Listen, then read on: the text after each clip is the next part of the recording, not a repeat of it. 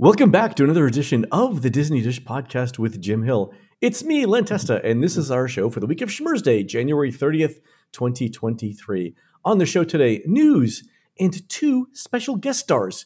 It's like an episode of Riverdale with Molly Ringwald and Anthony Michael Hall.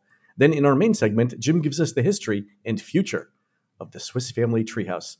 Let's get started by bringing in the man whose self care tip is to be more like I 95 and never stop working on yourself no matter how much other people complain. It's Mr. Jim Hill. Jim, how's it going? it's going well, then. But based on my own personal observations, it's the very best way to do self care uh, to be like the people out on uh, working on I ninety five. Well, that means your daily self care routine uh, should get underway right before the sun goes down and involve a team of people in reflective vests who surround you with orange barrels and traffic cones. And then they have to clear that same material away just before dawn. And also, I guess I should mention here Nancy looks lovely in bright orange and a heart. and Klieg lights, right? there we go. There we go. We got By the way, uh, uh, our, our producer Aaron Adams yesterday was uh, called me because he was actually talking to the uh, head of the Florida Department of Transportation. Ooh. And I was like, okay, uh, tell him tell him this self care tip because I had it ready for you for today. And he's mm-hmm. like, yeah, I'm not going to do that. Very true. Very cool. I tried. I tried. Okay. All right, let's do a quick shout out to subscribers over at disneydish.bandcamp.com. Thanks to new subscribers Jeremy Inman, Danny Farrell, John Grigas, and Mitch Norris, and longtime subscribers Willie Crocker, VCause91, Jeff Kelly, and A.D. Perkins. Jim, these are the cast members who meticulously maintain the grass roofed buildings over at the Norway Pavilion and Epcot's World Showcase, including Kringla Bakeri Og Kafe and the Royal Summerhouse. They say the best part of the job is contributing to a culturally accurate architecture that's also super friendly to the environment. And the biggest challenge? is to keep the goats who eat the grass from falling off the roofs. And they add, Yeah, we're talking to you, Emma Sophia. True story. Bang! Bang! yeah, very sad. Very All sad. right, folks, let's do the news. The Disney Dish News is brought to you by Storybook Destinations, trusted travel partner of the Disney Dish podcast. For a worry free travel experience every time, book online at storybookdestinations.com. Jim, one quick piece of news here.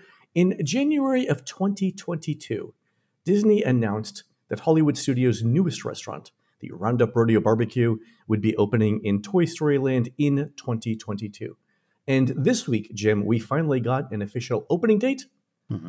And because I'm trying to be more accommodating this year to Disney's media relations team, I'm going to say that the opening date for Roundup Rodeo Barbecue in Toy Story Land is December 113th, 2022.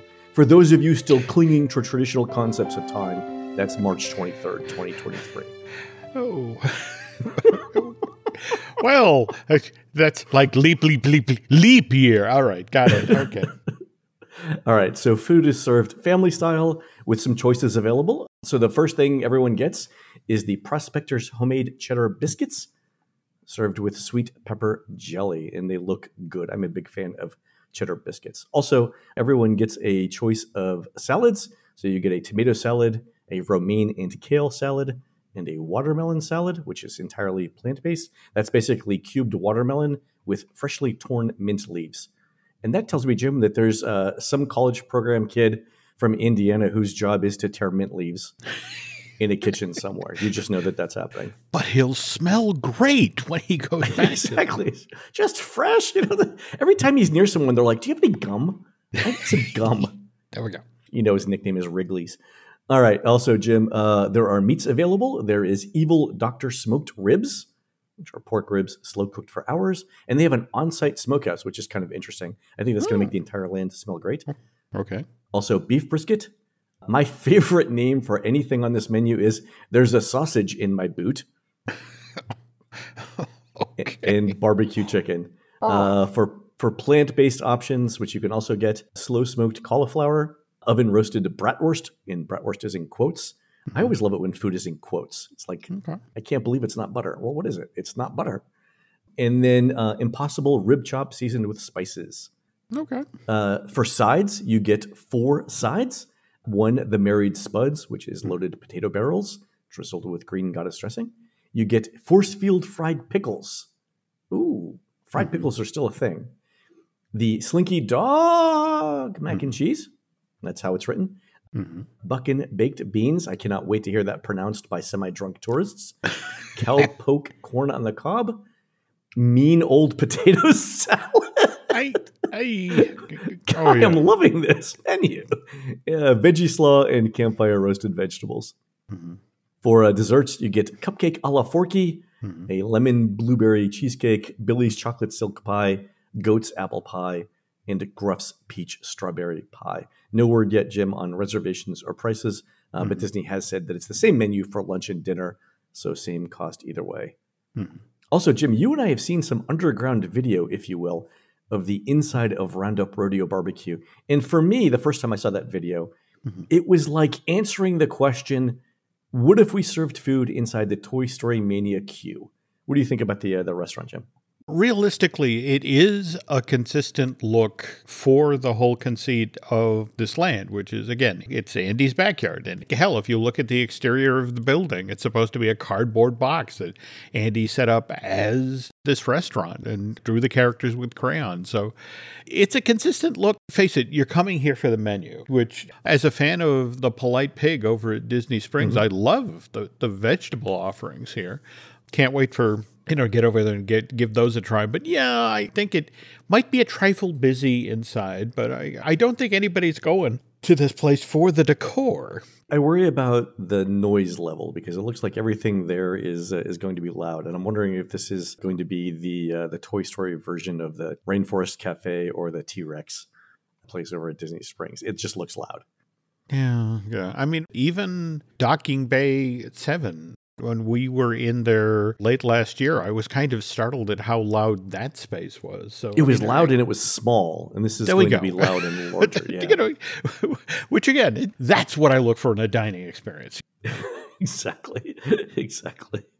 And speaking of food, we want to welcome back our first special guest star for the podcast. You know her, you love her. It's Christina Harrison from touringplans.com, here to talk about all of the food at Epcot's Festival of the Arts event going on now. Welcome back, Christina. Hi guys, that was a big sell. Do you think that um feel our pressure? Do you think that it, the menu sounds like to me Regal Eagle? Like I got less polite pig, and I got more Regal Eagle.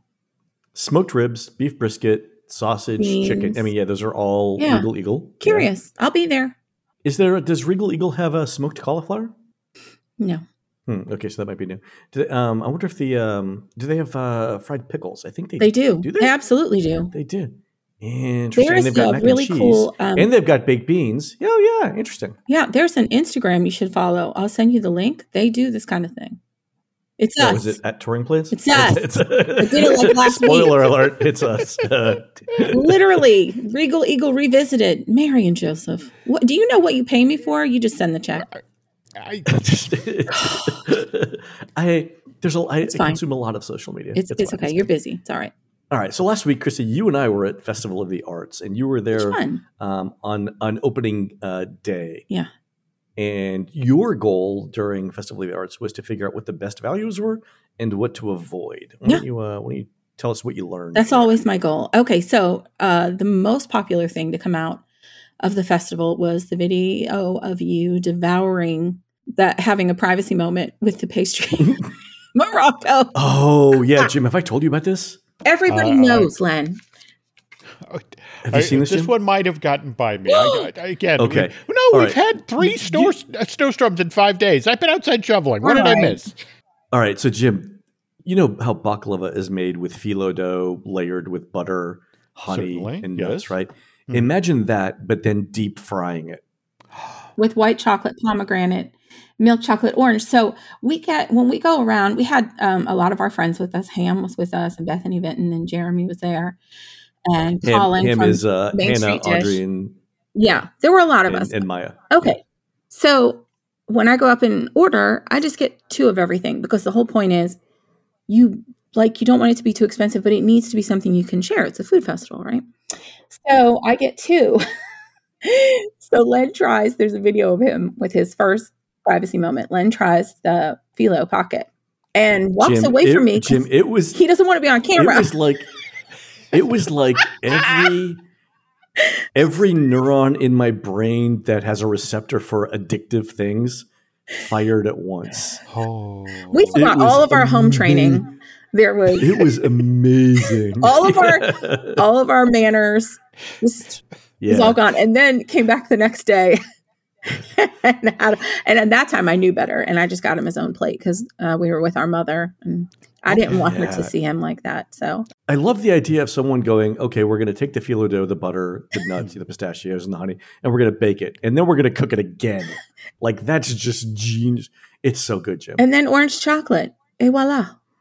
Oh. Yeah, because the orange, the orange chocolate, you know, the the citrus flavor uh, cuts the sweetness it of the does. fried baklava. You need acid with a sweet. It's really important. yeah, exactly. Yeah, That's just yeah. That's what That's that's, just good That's what cooking. needed. yeah, that's Jim, just a good they're- baker. they give you three pieces, Jim. I could eat one, maybe one and a half. It's that. you are a that rich. bold faced liar. I literally have video of you demolishing it. okay, this, this is the part where we have to tell Aaron to cut that last part out. Okay. It's on the internet. I'm going to post it again when we're done with this. Anyway, okay. okay. So, two things I want to mention. Number one, Italy is just, they're just taunting us now. I mean, the prices hmm. went down Okay. and and France is the new Italy, I dare say. I don't know. Mm, The whole booth at France was $41. I to, just- to buy one of everything. not one thing. I hated everything. I thought it was all terrible. Italy was What, what? what, were they? What, what are they serving? What are they serving in France? there was a mille-feuille. Now it's all Mm-hmm. technically beautiful, but I mean, I'm not a culinary student. I want like. Mhm. you know, you want good stuff that everybody's going to eat or almost everybody's going to eat. And Right. if it's going to be expensive, it needs to be something like the mussels at Craftsman Courtyard, where you know it's it's sort of um, like a common dish, but I'm not going to be able to make it myself for seven fifty. I'm not going to go to the Mhm. trouble. I'm not going to go to the store. Really beautiful. So you know something like Oh, so- that. I would. The mussels were, were the mussels were, were great. That's um that that's a pretty large bowl of mussels Oh, it's with wonderful. garlic bread on the top. Oh, it was outrageous. But um, okay, so in France, they have the the one thing that was really stunning was the beet Napoleon. Do you remember that? It I was saw it, but- stacked. But but when you think of French patisserie, do you think the flavor of beets? Okay, this wasn't for you. You're a carnivore. This is a plant based item. So this you're not the target audience. I like to think I have a Gallic sensibility, and I will. And, and You do know. not. we are a hardy peasant stock. oh, I, I think what I mean by that is I, I periodically call for people to be guillotined. Maybe that's what. Right. Oh, yeah, yeah. Okay. I amend I amend my prior statement. Okay. Yeah. Obviously. There You you are you are you're a dainty thing. I'm I'm of peasant hardy childbearing hip stock. Okay. So this is this is a mille-feuille. So like if you watch um the Great British Bake Off, you're of course you're gonna feel like you already know what it should look like, like I do. But anyway, it's just everything had this um this is one of the uses of the balsamic vinegar boba that made its appearance at this festival. Oh, right. that is Yeah, devil yeah, yeah. spawn. It's like evil in a spherical shape. It Yeah, tastes yeah. like it, it, it comes. anger. It comes from the ovaries of Satan. Yeah, and hatred, Mhm. and but you pay for it, so it makes you hate it more. yeah. Like if you if, if spite was a flavor, yeah. Right. No, and I understand the process vaguely of like reverse spherification and literally just because of the olives at is it Jaleo? Jaleo. Yeah, that's the only reason I understand the process. So, but there's these bobas are in two places. I'm not sure what's happening if we got like a a discount on the balsamic vinegar, but just avoid if you see it, just absolutely not. Just assume it's absolutely Yeah. not. I would skip France altogether. The other thing I thought that was weird in France was they they're doing a savory croissant. They've had like that before, the truffle one, but it's false truffle. Fake, false, Yeah. lies. It yeah, it's a it's a petroleum based truffle, right? It's not actual truffle truffle. It tasted like it tasted artificial. like like a forest floor smells, but not in a good way. but not but not the good way. Not not in like the sun not in like not in sort of like a you know what I'm saying? in like a Not Jane Snow Jane White- Austen go- Not in a Snow White way, like oh, and then all of the animals come to you. It's more like, oh my god, is that mold or dirt? I don't know. Okay, so you liked. Uh, let, us go back to what you liked. You liked the mussels. You and I ate the. Uh, was it the carne asada in Mexico? That is outstanding, and that is beyond my price point. I am cheap. This was 10, 10 or eleven dollars. Right? Yeah, even to, with your, even with the corporate card, I'm still ten dollars to me. It's got to be stupendous. But that was two really, really nice pieces oh, of so beef. It's like four bites, and it was really cooked perfectly, like a, a really nice medium rare. Like I'm, I was actually surprised that a food booth could get that consistency right, I said that. beef. If yeah, you would read yeah. what I write, I said that. I also said um, it's just easier to have you on the show. It is. It is. It's better that way.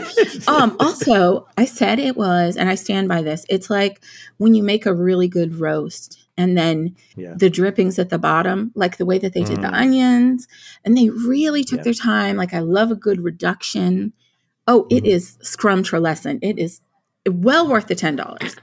And I, I don't say that about anything else because I I'm old. Like I remember decades ago when food and wine it was like three fifty, maybe like four dollars or something. Yeah, you know. You yeah, and now it's now you're getting eleven dollars. Yeah. Mm-hmm. Well, okay. So a couple other really good things, which we've done surveys for years now on Instagram, and we say, like, what's your budget? What's a reasonable budget um, for a food festival? And most people say they're really comfortable with $50. Now, obviously, this doesn't take into account alcohol because alcohol is right. crazy, crazy expensive.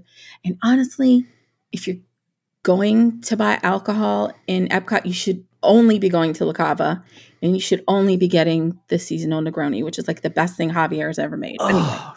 Wasn't it that great? was so good. Oh, was- I don't like Negronis, and I was like, you know what I need here? I need a fireplace to drink this next to. Oh, like, it's, I, it's if remarkable. you guys could set, if you guys could set fire to something in the pavilion, I could just sit next to it while I drink this. That would be yeah. That's the only yeah. money you should spend on, on, alcohol. I mean the yeah whatever the toasted you marshmallow, cava and Negroni, but yeah, ooh, so good. Okay, so a couple things that I stood by last year that I still stand by this year, and they didn't go up in price. A couple things: the hmm. Valrhona chocolate from Deco Delights, that's the purple one. Like you could see like Blanche Devereaux going out on a date, and that would be what she would order because it, it's very like Miami Vice vibes in the back of my head, but it's delicious, and it's like okay. three, four different textures.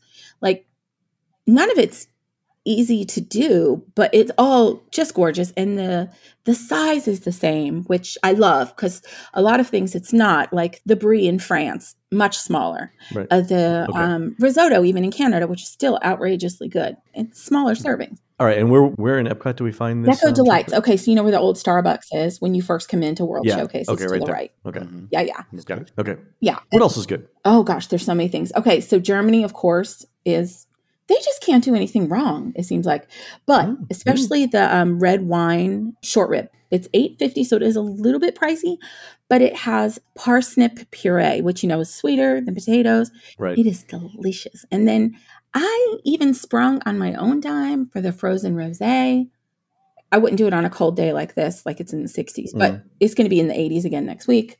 I'll probably get it a few times it's so good. We used a fork. We were like perched on our trash can and a, a spoon, and we didn't have any forks, and they don't have sporks for this festival, which I don't know why.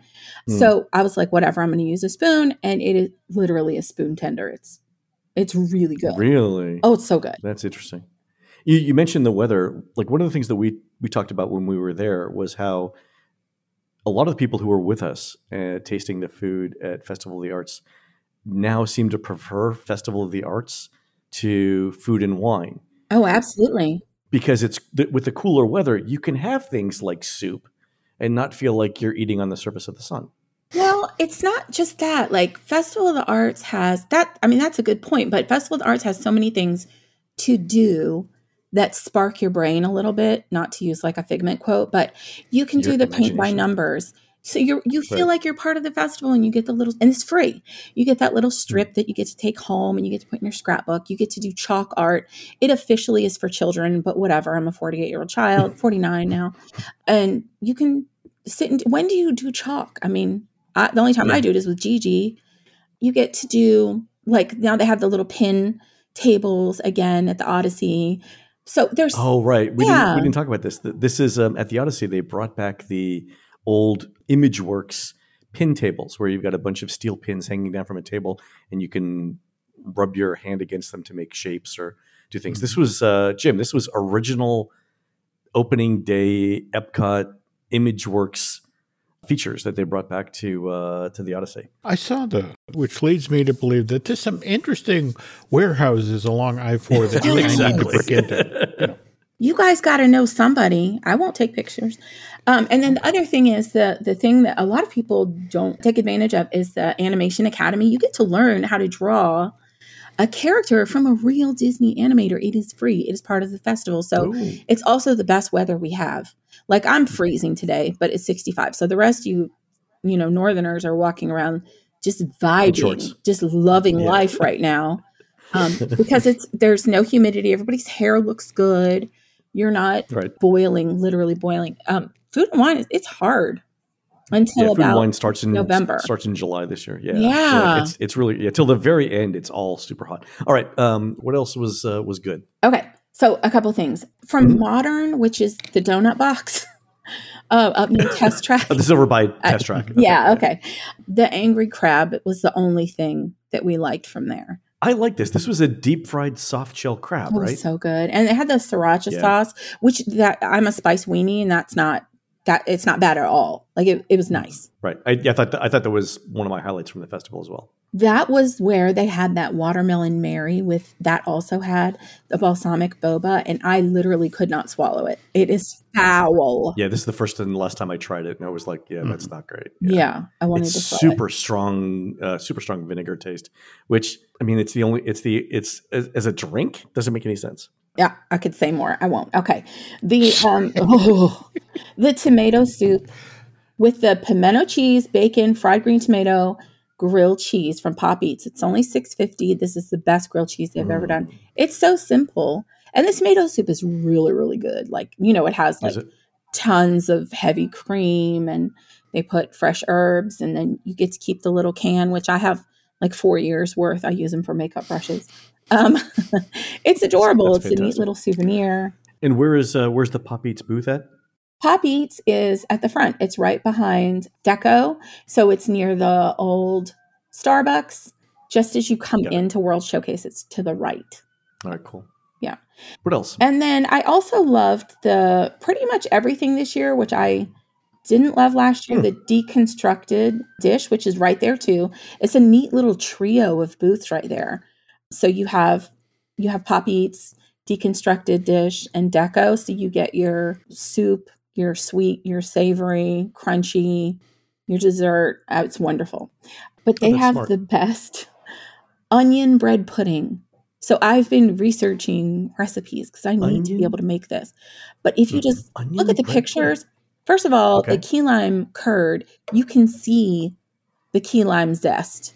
Love that. Oh, Because I hate a false something like the, you know what I'm saying? Like the like yeah, pudding. like the fake truffle oil. Yeah. Ugh. Mhm. Like the banana pudding at Regal Eagle is fake banana flavoring, Mhm. and Is it really? it is offensive. But this is like, Because bananas are expensive. Okay. Mhm. All right. I I don't know. I, it's easier to mass produce, and I understand that it's adorable, but this is all very.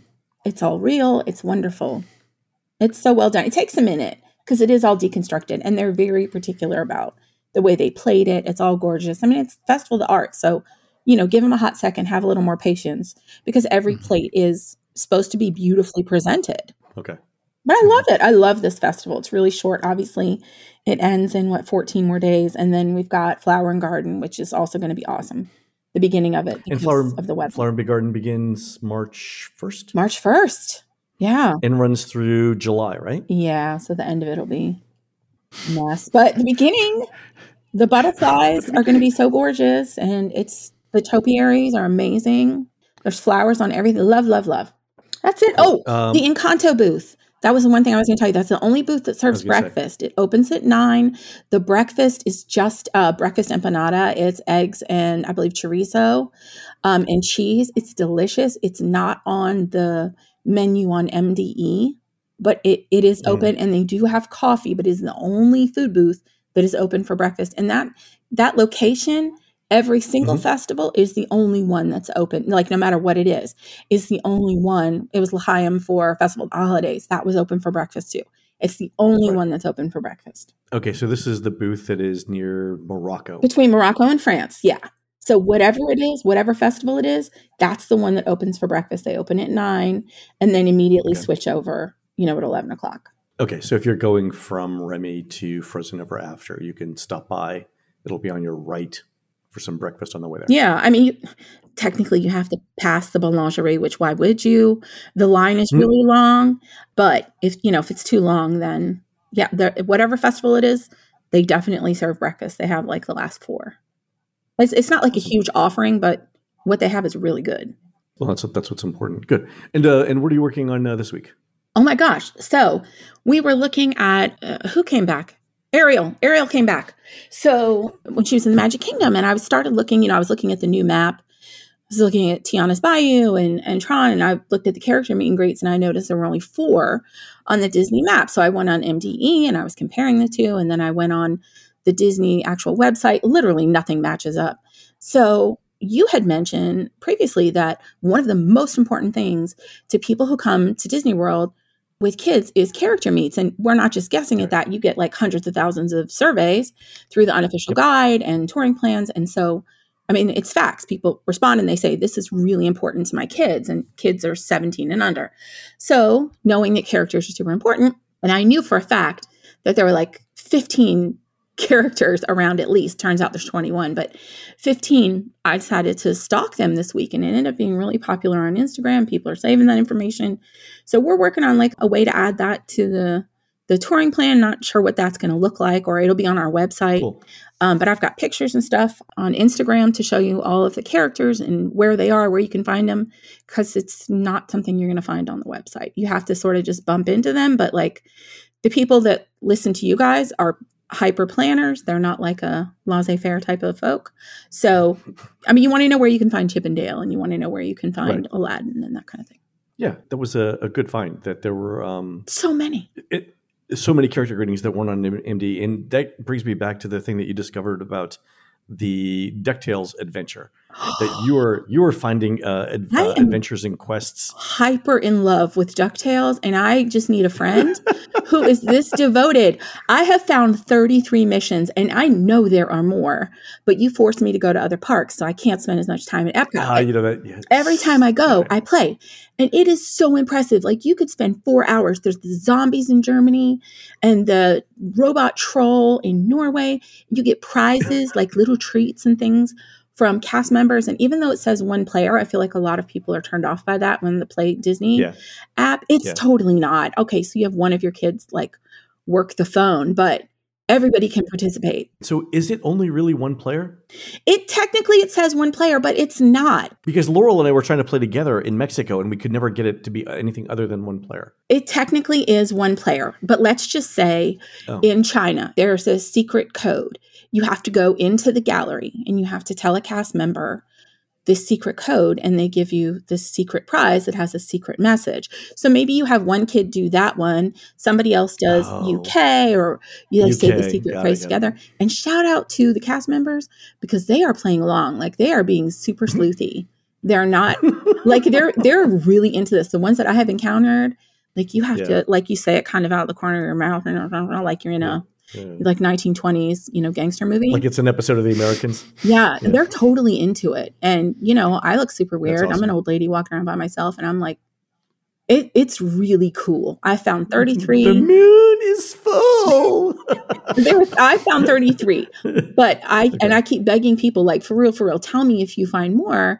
And um, we've all decided unofficially that we're going to do a drunk Ducktales meetup in December. But you have to be serious. Like you cannot be yelling secret phrases. 33 quests is like would be like all day. Oh, it can easily take you four or five hours. That's one of those things. Um, I did a little. Again, I'm going to send you to this really cool Instagram that I know about.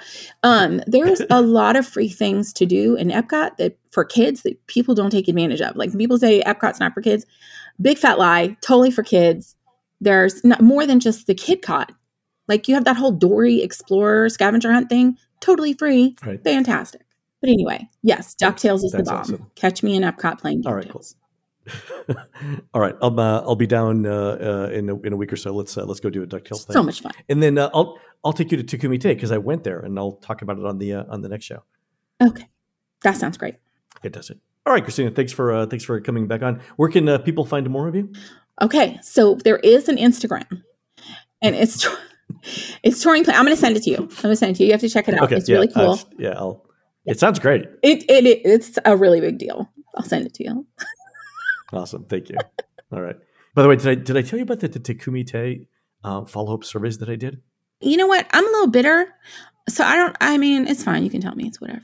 Well, well, so I went to I went to Takumi-Tei with uh, my friends Justin and Jeremy for for Justin's birthday a couple weeks ago, and Jimmy. Which. PS was two days was- before mine, and I've been begging you to go, but it's fine. Everything's fine. The important thing is that you're not. It's not a big deal. Okay, Okay. so There we no, go. no, no, it's, that's Mhm. that's fine. Yeah. So we go in, and it part of it was great because Jeremy and Justin and Becky all speak Japanese, Mhm. so that's always good. And it um, Takumi-Tei has that two hundred and fifty dollar fixed price menu. Here's the interesting thing: the food was excellent, service was excellent. Every single thing that we ate, and it was multiple courses. Every single thing that we ate was great. The wagyu was literally the best wagyu I've ever had anywhere. We had separate sushi courses, separate sashimi courses. Everything was fantastic. So I go back and look at the surveys, trying to figure out like how do other people rate Takumi-Tei because I think it's Hmm. one of the best dining experiences in Walt Disney World and probably the best meal you could have dollar for dollar in a theme park, Oh, yeah. right? And the surveys are like 80% approval, a little bit less than that. I'm like, four out of five. You're like, what's what's going on? Like the twenty percent of people who do don't like it. What is it? So I started writing emails to everyone who had sent in a survey since it reopened. I'm like, you know, hey, you rated this, you know, you rated this a thumbs down. Why? And I can classify the answers in two different categories.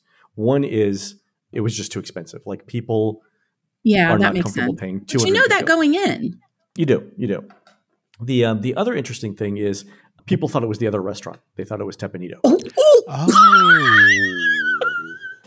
and they're like, "Yeah, I didn't think Teppan Edo was that great." You know, Oh, because and no. and here's what here's what keyed me into it. I I wrote back and I was like, you know, I wrote to somebody and they're like, you know, we've got places like this in my town Mhm. that are just as good. I'm like, you've got a place in your town that is like Takumi-Tei, wow. and because that's impressive. Yeah. right? like I, you know, I mean, you know, if you live in New York, I I, I get that or a big city.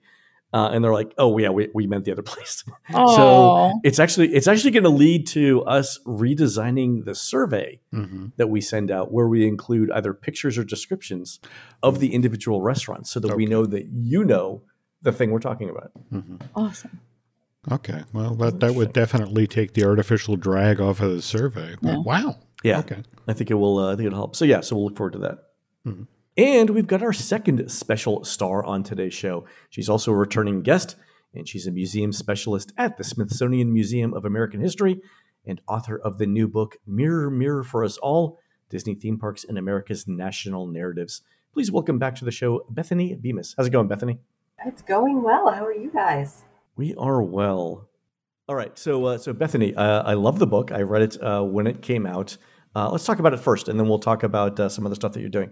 So the um, you say that the book looks at Disney's physical spaces in relation to America's collective memory and identity. What does that mean?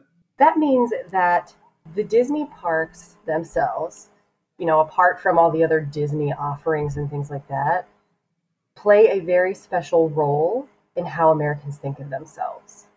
And so I wanted to do sort of a deep dive into what that meant. Um, and the result of that is this little book. And you talk about not only the theme parks, but you talk about sort of the history of Disney as a as a media company as well, dating back to Walt's very first television shows. So one of my favorite lines you have in the book is is is this: "We must meet the people where they are." And they are at Disney World. And actually, I quoted this back to you yesterday, and you said that that's the second time someone's told me this in two Yes. days. Which is so. So that line seems to resonate with readers, right? Mhm. Well, I mean, there are, you know, a couple of independent studies out there on Disney visitorship that say that within the US, between anywhere between 80 and 90% of people will visit a Disney theme park at some point in their lifetime. That is a massive Mm, right. impact. So, I mean, the people really are. They're at Disney World. And if you know, academics want to really understand what the public is thinking and feeling and saying about America, I don't think there's a better place for them to start. I just remember once talking with somebody at Kodak and they were mentioning, I mean, this was back in the era of like the Fotomat where, you know, you couldn't you had to drop your, your reels of film off to be developed, but they had this ridiculously high percentage of, of the photos developed in America you know, 60 to 70% of them at one point involved photos taken inside of a Disney theme park. this is the film we're developing inside of the country. That's incredible. I, w- I wonder if there's any other cultural institution in America that has that much coverage. Like, do you think 80 or 90% of Americans have gone to a Major League Baseball game or an NFL game or been to a Broadway show? Like, I would, I would bet the answer is no on so. all those things. Yeah. Yeah. No, I don't think that we have the same cultural expectation on the part of families to go to a Broadway show or go to a theme park. But if you talk to, you know, most sort of middle class American families, they they have this goal to take their children to a Disney theme park. And for whatever reason that they're doing that, um, it is having the effect of creating all of these sort of collective memories in all of these different generations as they go through these parks. So you mentioned collective memories, and uh, it reminds me of one of my favorite anecdotes in the book, and that's how when Disney put out the Davy Crockett TV series back in the 50s, for a lot of Americans, they treated that as historical fact, right? Mm-hmm. And, and a lot of them didn't know the story of Davy Crockett, and they were watching it week by week to see how the story turned out. What, do, you, do you remember the anecdote from the book? The best anecdote from the book um, that I found was that there was a family that actually wrote to the Disney studio. So, you know, today the Disney Crockett's um, have been stitched together. You can watch them all as one film, but they came out in a, in a series. And uh, one family wrote to um, Disney that if they didn't uh, get Crockett out of the Alamo safely, that they were not going to keep watching Disney's programming. oh dear. and even even Disney did not, you know, go that far in, mm-hmm. in their revision of history. But people, it was it was a very intense cultural moment that Davy Crockett created. I mean, there were schools that were changing their curriculums the day after the shows came out so that the kids could come in and talk about it because they were going to be talking about it, you know, whether the teachers wanted them to or not. And hmm. it became a real teaching moment. That's amazing. Yeah, that's a that's a it's a great story. I I because I, I, envision Walt getting that letter and then handing it to some you know poor secretary to say, please respond to this family. like like where where do you go from that? Fam, Maybe throw in a coonskin cap. Okay, you know, yeah, exactly. Placate them. you also talk about Walt's Walt the Walt Disney Studios effort during the wars and its cooperation with the American military. And that started with World War II? Yeah, so I mean, it really starts, you know, immediately upon the bombing of Pearl Harbor, right? They, the government requisitions half of Disney Studios and says, you know, we're coming in here, we're going to be using this as a base from which to protect the Lockheed Martin plant, which is down the street. But even before that, Disney's producing propaganda for the Canadian government during World War II. Really? Yeah, the first shorts that they do are for the Canadian government for their treasury, I believe. Wait, the first the first propaganda films that Disney did for World War II were for the Canadians? I am I am almost positive. I'll look that up for your show notes. I can back that up. Yeah. Was it about protecting the maple syrup uh, industry? Was it like what? I want to say, wasn't it uh, reusing footage from like the Three Little Pigs? To, that sounds to, familiar. Yeah, I mean, uh, well, that's what's so weird about the film. You know, there, there were, of course, the actual how to put rivets on an airplane to make them flush, that sort of thing. But there were also, frankly, a, a number of films that were done to suggest to people you want to be, you know, patriotic, go buy a war bond. And I think I think that that's what they did for Canada as well. Were, were, mm. war bond promotional films in the beginning. Okay, now I need to go find those. That'll be my uh, my homework for the end of the show. All right, so you, you mentioned that they did films directly related to the war effort, like Donald gets drafted, right?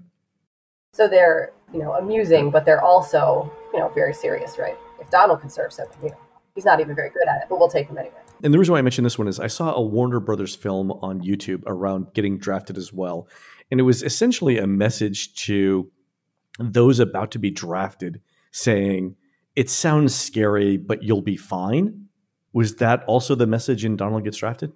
Like what was what was Disney trying to say here? Who was who was the audience and what was the message? I mean, I think that it's both. It was sort of a crossover for Disney, right? It's both a message of yes, all of us can serve uh, in some way, and it's as you said, less threatening than it sounds, um, unless your you know superior officer is Pete, right? Which I guess is, is the real issue uh, for Donald. But also that Disney can still produce entertainment during this time that is sort of tasteful and in line with um, where the country is.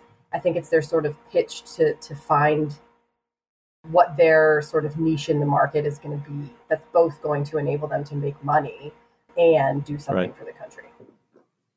So were they um were they producing these films at cost, or they were actually managing to earn a slight profit from them? Most of the propaganda films were done at cost. So anything that, that the government requested, it was it was done at cost. But the films also kept uh, the Disney studio in the American public mind, right? So that when Disney came out with other films, they could promote those. It got a little strange, though. I mean, for example, uh, the new Spirit.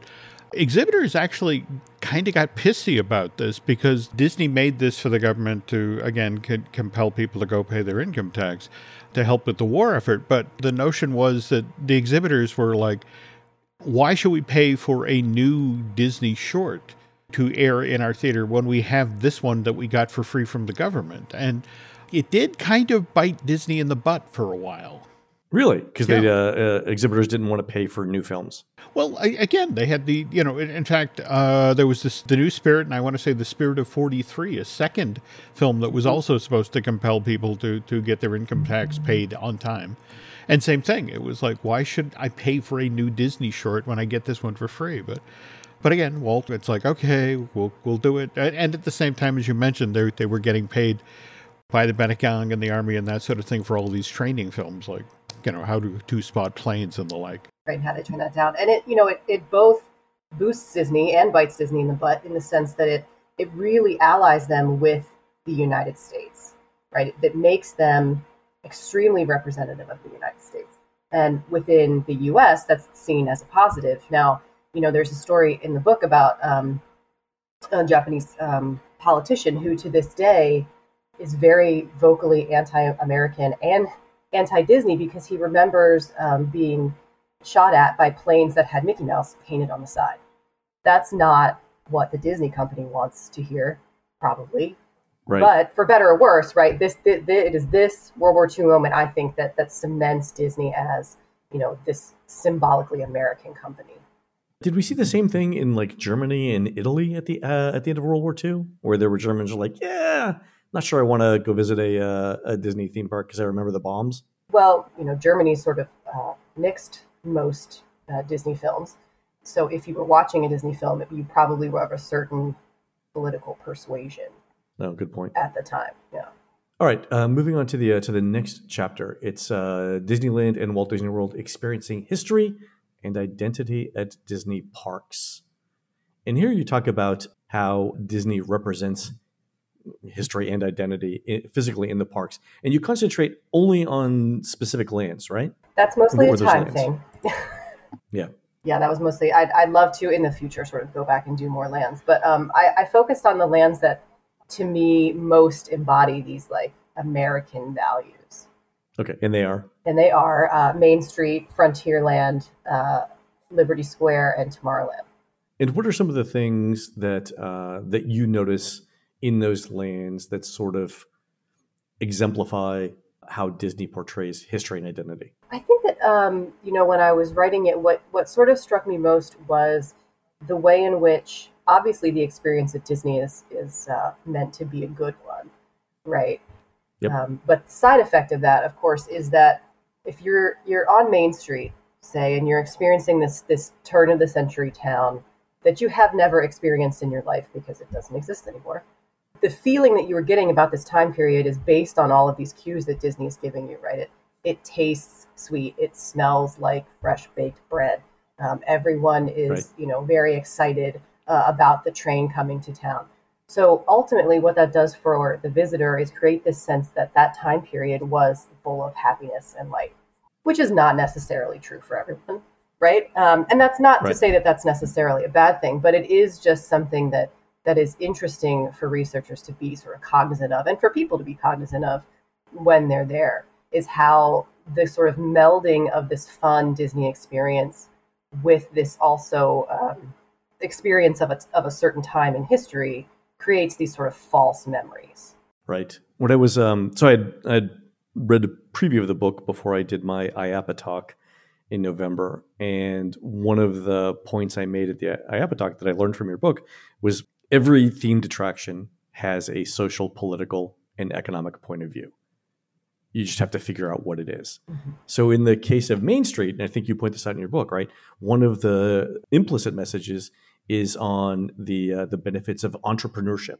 Yeah, I mean, well, obviously, you know, that was a theme throughout Walt's life. You know, he had benefited right from from free enterprise and being an entrepreneur. Um, and I think that when he thought about this time period, you know, that was what he saw. Right, was this period of opportunity, and so that's what he chose to represent in his park.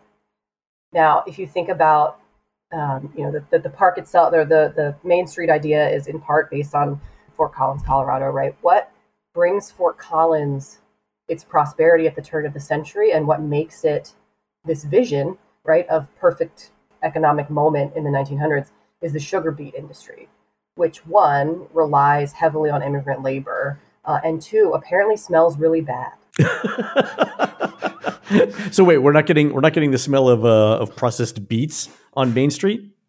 Apparently, and I'm not a beet processor, um, but I actually there was someone at the time who uh, said that the the scent was comparable to a slaughterhouse in midsummer.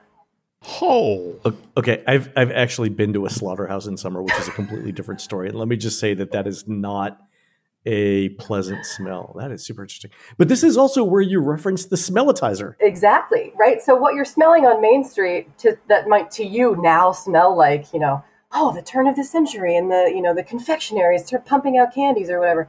You know, you're actually walking down a street that probably would have smelled apparently like a slaughterhouse in midsummer mixed with uh, horse manure, which Disney also doesn't allow, you know, to taint its streets, right? Uh, and of Yeah. course, we understand why Disney's not going to make it smell like a slaughterhouse in midsummer. Right. But it's interesting, you know, if you're thinking about what life was really like for people, this ain't it. fantastic. And uh, so beyond Main Street, what uh, what other lands uh, piqued your interest in, uh, for this chapter? Uh, Liberty Square is obviously a, a really interesting one, of course, for its you know direct representation of a time period. Um, but I also thought a lot about Frontierland in ways that I hadn't before. Um, in particular, how you know when one is sort of standing uh, along the river, the, the sounds that you hear are not just evocative of the time period, but also sort of place you on the frontier in the sense that you know if you hear sort of the riverboat and the train in the background, it's placing you on the other side of it, right? It's literally placing you on the frontier, away from these sounds of sort of humanity and travel. And so, even just sort of, even think those things like that that Disney probably didn't necessarily think about, right? They were like, oh, there's, you know, there's a boat in frontier land because there's steamboats on the Mississippi River. All of those things contribute both to the theming and then your sense of, of where you are in time. Oh, that's uh, fantastic. And if you if you stand in front of the Frontierland Shooting Arcade, you can hear rifles along with the train and the uh, and the riverboat. So that is definitely a frontier uh, sort of soundtrack. Yeah, absolutely. And you, you know, you now like I associate Frontierland with the smell of um, like roasted nuts, which is definitely not something that they, they really were having a lot of on the frontier. Um, but I will never, I will never, you know, think of the frontier without that scent. Now. That's uh, that's yes, uh. Lewis and Clark nuts for nuts. Yes, exactly. you uh, you mentioned uh, in another chapter uh, that protesting at the Disney parks is sort of an American. Uh, I'm not tradition, but definitely something that's been done before. And you have a uh, you have a, a talk here about the uh, the Yippies protest at Disneyland, right? the Yippies protest is like so fascinating, and I actually got some really great photographs of it uh, during the call that that you guys uh, really helped us with at the museum about um, looking for photographs from the public.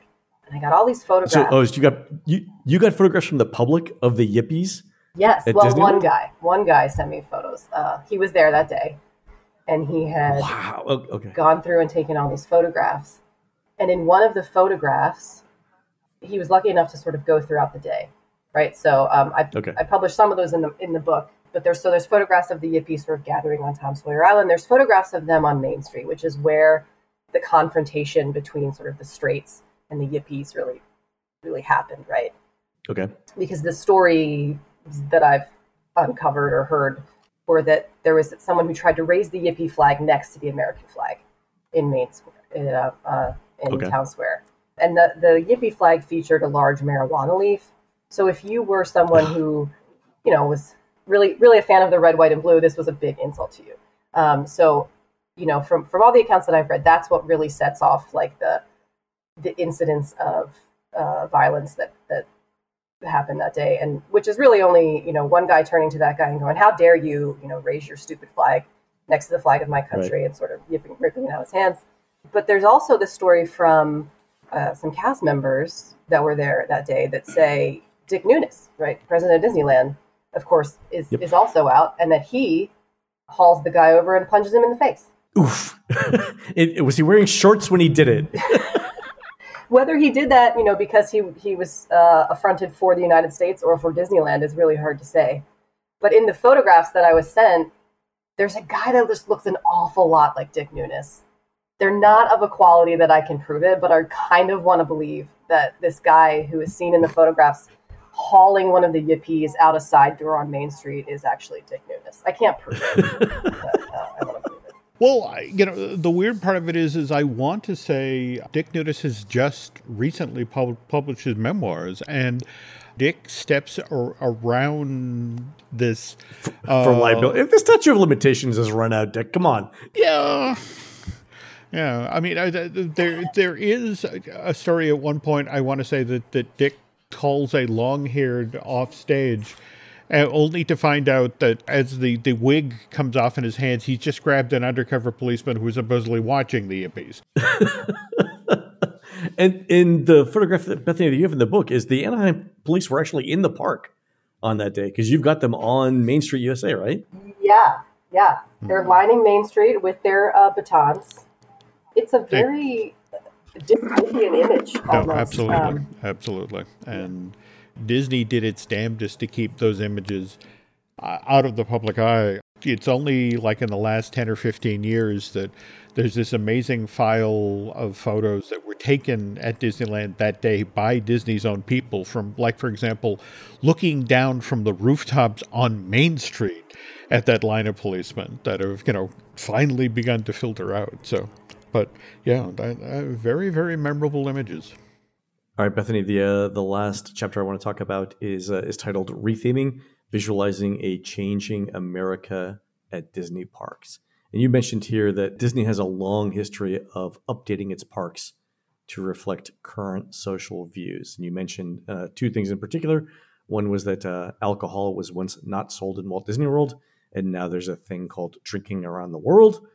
Also, that smoking was once permitted inside the parks and now is not. Right?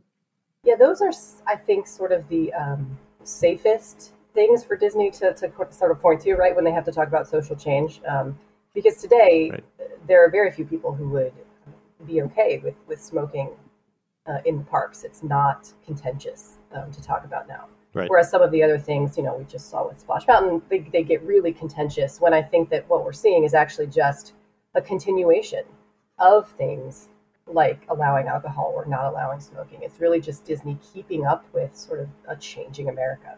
Do you get a sense of when Disney decides to make that change? Like, is there an, an indicator that they looked at to say, you know what, um, uh, this percentage of Americans no longer support smoking in public? Like, you know, is it like 50%? Is it 75%? Is it 80%? Or how do they, how do they feel their way along these sorts of things? You mean I'd love to know the like exact answer to that, um, of course, but I, you know, I suspect so. The one one example that I talk about is is when Disney sort of starts wading into the fray um, of LGBTQ representation in the United States, which Right. it doesn't, you know, for Disney, it kind of comes to a head with a confrontation between um, a young couple uh, who were uh, trying to, to dance together, um, two men, two men who were trying to dance together at Disneyland, um, and then ended up suing Disney when they were kicked out of the park for doing so. and very quickly after that, Disney starts to sort of update its policies, right? They start to allow same sex dancing, which they say is just because all the kids want to dance together.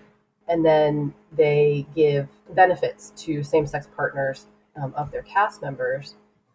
And that comes at a time when, A, this is a question that a lot of corporations are struggling with.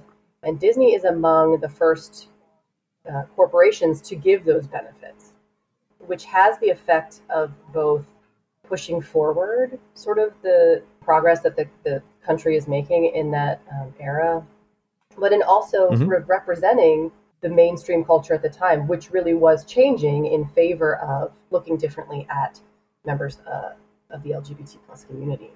And I think that Disney had internal pressure, right, from cast members who were um, sure. in that community, um, but also that they are reading sort of the the studies that come out that say an increasing number. And I, my guess is that as that as the numbers start to creep up, that they are tracking these sort of trajectories, right? That it's not yeah. once it hits fifty percent, we do this, right? But it's that like, look, every year the number of people who say they're okay with X or they don't like X is increasing. So this is where the country is going, and that's where we have to go to.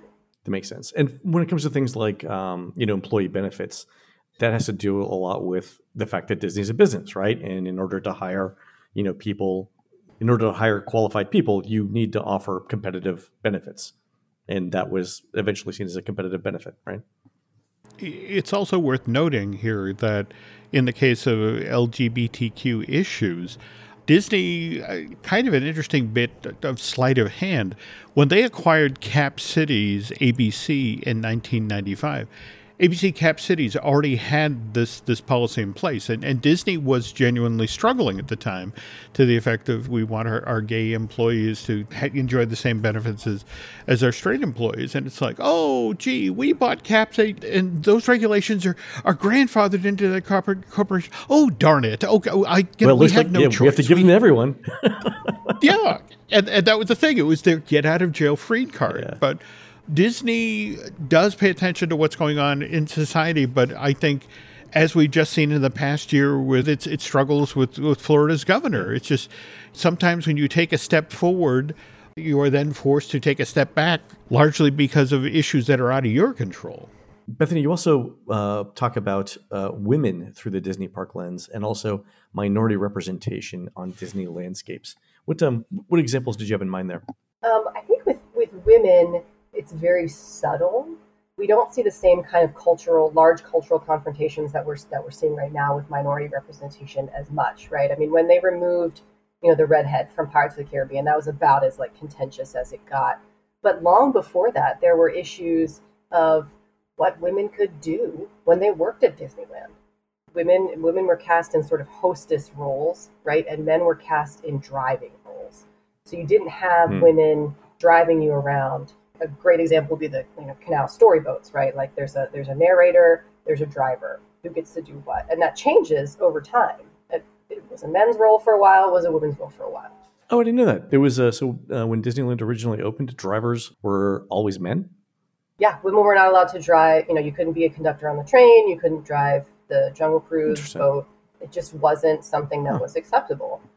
And powers that be at Disneyland in the 70s say that they attempted to have women come in and drive the, the Jungle Cruise boats, but that they found it, they, the women, found it too difficult. Too difficult to drive a boat on a rail? Because it was a physical job that required moving boats, yes. But as the as the 70s move on, right, okay. we've got Walt Disney World now, and Walt Disney World, when it opened, did not have the same prohibitions in place uh, that Disneyland did in the 50s. And so there's a, a particular uh, female cast member from Disneyland who visits Walt Disney World and sees women driving the Jungle Cruise boats. And she comes back and says, Excuse me, I want that job. And that really ends up um, changing it for good, right? So now you get off, as long as you can deliver like a really bad joke, then you can be on the Disney cruise, you know, on the, on the Jungle Cruise boat. It's regardless of your gender. yeah, that's the one qualification, I think, right? yeah. Bad sense of humor. That's fantastic and so I think it's it's the roles of women at Disney is is very subtle. And now we're seeing it sort of play out in the princess space, right? That the princesses are sort of being the lens with with which we look at them is they're attempting to shift it. Um, if you you know see all the merchandise, it's more about how they're strong and they're brave and they're this and they're that and they're not not just you know asleep and like waiting for someone to save them. But I also think it's the, it's the way that cast members in the parks uh, were treated, which is is most interesting to me because that's what has a real impact in sort of everyday life. Are there other examples of uh, of roles that women couldn't have um, in the parks? I think that um, you know, driver was was the main one, and once you kind of got once women were able to do that, then they felt like they had really you know come into their own as Disney park employees. And uh, Bethanee, you also uh, talk about uh, in the book minority representation on Disney landscapes. Can you give an example of that? Um, one sort of really sort of nice, like bite-sized example that I um, point to lately is that when um, at Walt Disney World they reopened Main Street Confectionery after you know closing it down, they had this sort of themed column at the front and, and the windows on the outside that talked about um, a, a bake-off, right? The sort of classic American, you know, like we're gonna all bake a pie and see whose apple pie is the best. But the contestants were extremely diverse. And one of them, in fact, um, Saul Fitz, is, to my knowledge, still the only acknowledged LGBTQ plus character represented in a Disney theme park. They talk about uh, his baking for his partner, Gary Henderson, and, and I think you know PR acknowledged that yes, he's a it's a same sex couple. Oh, you got PR to actually acknowledge it. That's so it's it's canon. I think so, yeah. But he's still the only one. I'm sure more are coming. But uh, in any case, I think that's a really great example of ways in which Disney can and does sort of quietly shift the narrative. You know, Right, they're not a time, radically yeah. changing Main Street. They're just adding a little bit of spice and diversity into it, right? So that the, those main values are still there of you know prosperity and enterprise and da da da. But it's like everybody gets to participate uh, in those values. I mean, that's the thing, right? If you, if eighty or ninety percent of Americans, you know, visit a Disney theme park, then those eighty to ninety percent of Americans need to see themselves in the parks, both as cast members and uh, you know in the attractions as well. So Yeah, I think that's not only probably the right thing to do, but also I'm guessing the financially responsible thing to do as well. it's good and good business. All right, and Bethanee, you had mentioned that we now have an opening date for the Smithsonian Museum of American History's exhibit, "Mirror Mirror Reflections of America in Disney Parks." And We what date is that, Bethanee? The show will be open on April 15th, which is tax day. So if you want to treat yourself, I guess, after finishing your taxes, you could come to the museum and see our exhibit, which will finally be on the floor. And it feels like it's very soon. We're all really excited to share with everyone. And it's running for a full year, right? So this is a major exhibit for the museum. Yeah, I mean, it's about a thousand square feet. Um, and I have put as much Disney stuff into that thousand square feet as I possibly could, including several hundred pictures um, submitted by the public who are incredibly generous with us um, with their photos and their stories. And uh, are you uh, are you going to be, be on hand uh, at the launch at the opening? I'll do my best. Yeah, no, I mean, I live near here. Of course I am. I'll come down. Yeah, Jimmy, you and I have to get out there to uh, to see this when it opens for uh, for two reasons. One is uh, I'm super excited about it, and the second is that I absolutely do, do not want to visit Washington D.C. during the summer. So spring is a better idea. All right, so Bethanee, uh, April fifteenth, twenty twenty three, for the uh, exhibit at the Smithsonian Museum of American History, and your book now is out. That's Mirror Mirror for Us All: Disney Theme Parks and America's National Narratives. You can get that on Amazon, right? Yeah, the easiest way. Fantastic. And it, honestly, folks, it is worth it alone for the transcript from the Oval Office between Nixon and uh, J.R. Haldeman. I know the one you're Just talking about, about. hey, you know, t- should we attend the opening of Walt Disney World? What do you think? You know, Maybe we swing by for the weekend. There we go. it's, it's a Richard Nixon doing vacation planning, but it's a There we go. transcript in the Oval Office. It's so great. Bethanee, where can Unintended consequences I- of his actions. Right? you know the the two Oh. things that the two things I get out of the recording system that he had installed were Yep. Watergate and this. There you That's all you need to know.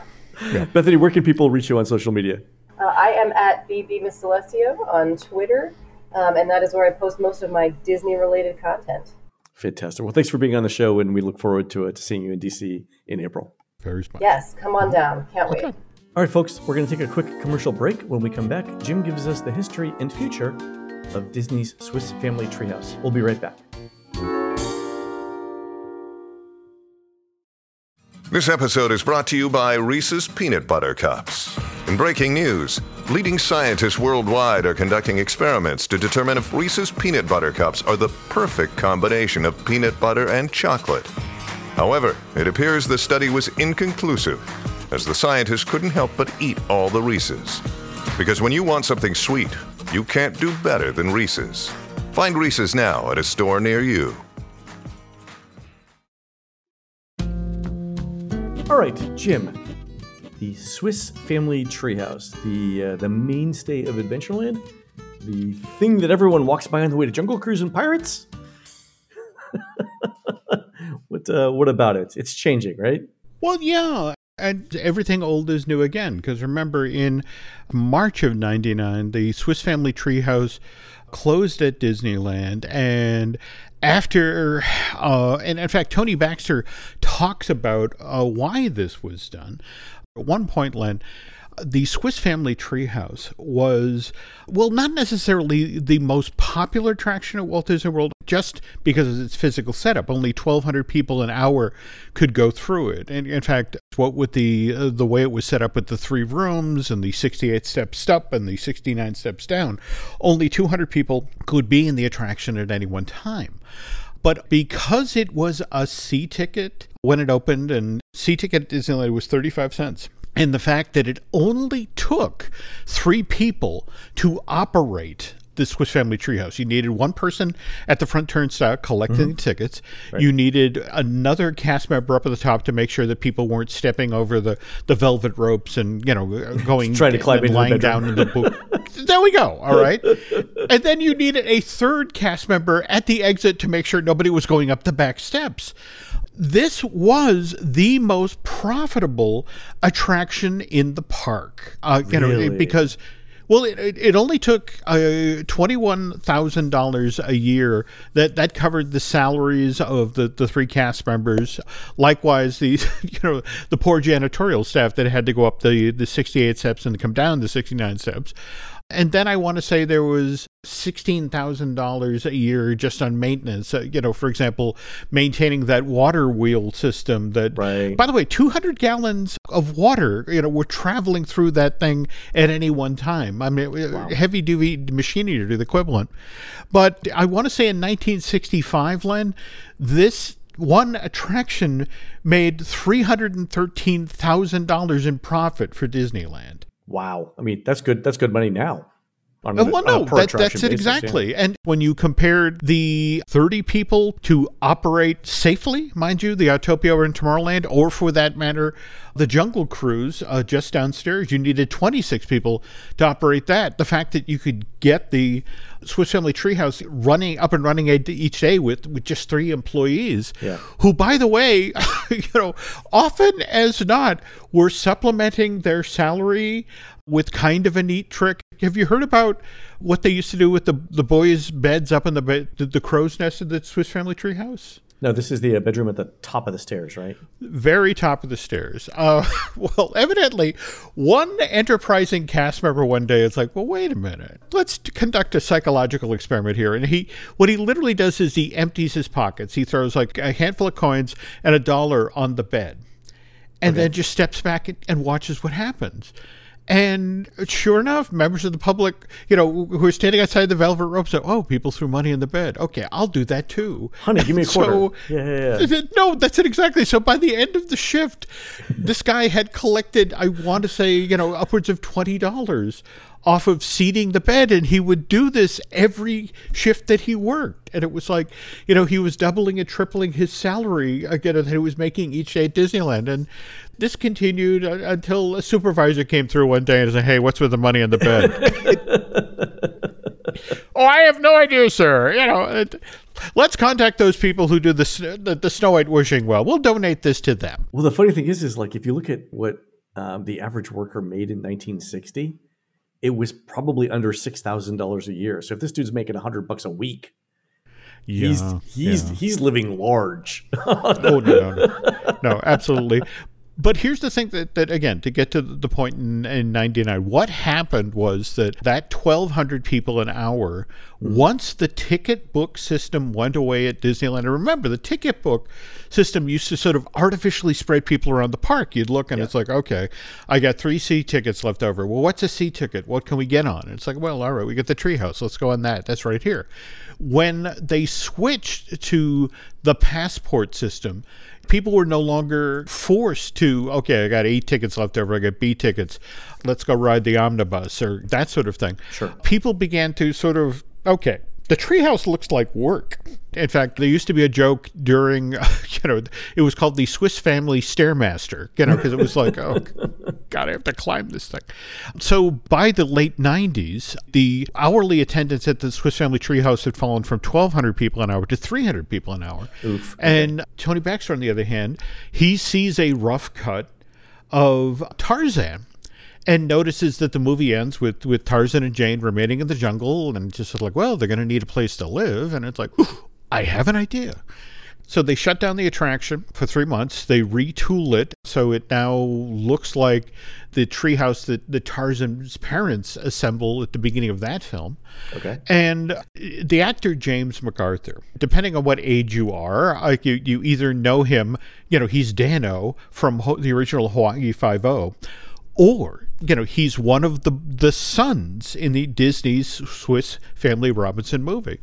And uh, Disney actually invited him to the park the day they shut down the Swiss Family Treehouse to get it ready to be the Tarzan Treehouse. Really? Yeah, and and James, there's this wonderful quote from James. He says, "I don't know how to feel about this because you know I feel like I outlived my memorial.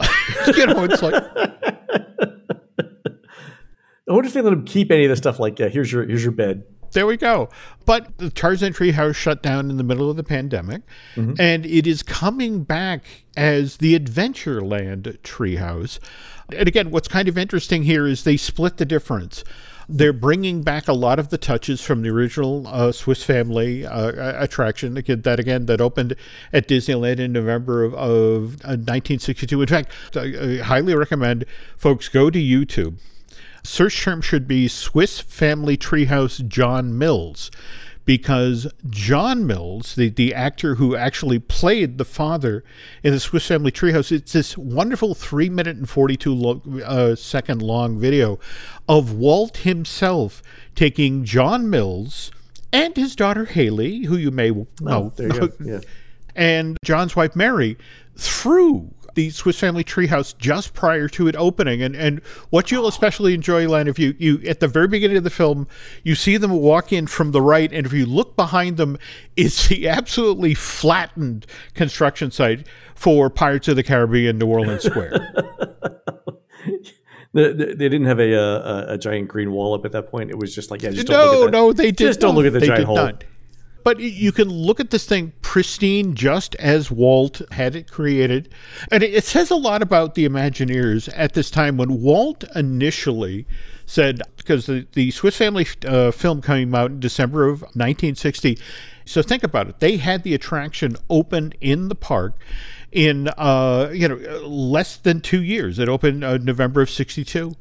There's these wonderful full page ads that Disney bought to announce a lot, you know, that Disneyland reaches new heights of entertainment. you know, it's like when Walt said, I want a Swiss family treehouse in the park, the Imagineers initially fought him on it. And they're like, nah, no one wants to walk up all those stairs. That's it exactly. And more to the point, right across the street on Tom Sawyer's Island, kids want to get up in a treehouse. There's one right there, you know.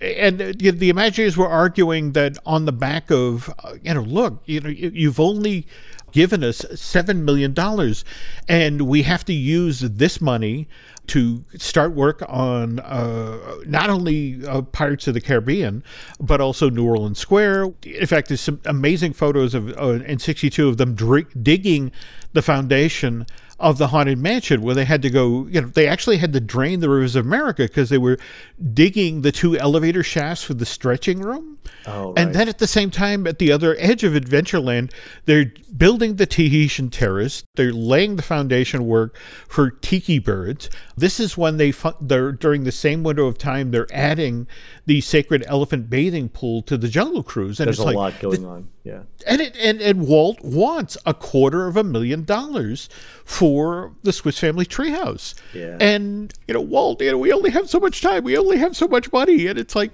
where you're asking us to build this is where the pipe runs from the Jungle Cruise to Rivers of America. They shared a water system. We have to reroute some plumbing now. We didn't. Yeah. It's just it's a lot of it's a lot of hassle. Yeah. The supports to hold up this six tons of steel, that's just the undercarriage of the house. The concrete had to go down 42 feet. Oh, right. Because yeah, you still have to worry about wind load and stuff like that. Yeah, yeah. yeah. That's it exactly. But Walt's talking with the Imagineers is okay. Swiss Family Treehouse, or uh, Swiss Family Robinson, directed by Ken Annakin. Gentlemen, I want to point out that the last film that Ken Annakin directed for our studios, Third Man on the Mountain, you, you may recall the attraction that's based on that movie, The Matterhorn, our most popular attraction in the park. And Ken has given us another film right now. So build it. Yes. and that's where we are now. That the folks at Disneyland right now are hoping with this new theme, a very loose theme for mm-hmm. the now the Adventureland Treehouse, because as the story goes, you won't just encounter the Swiss family there and Tarzan.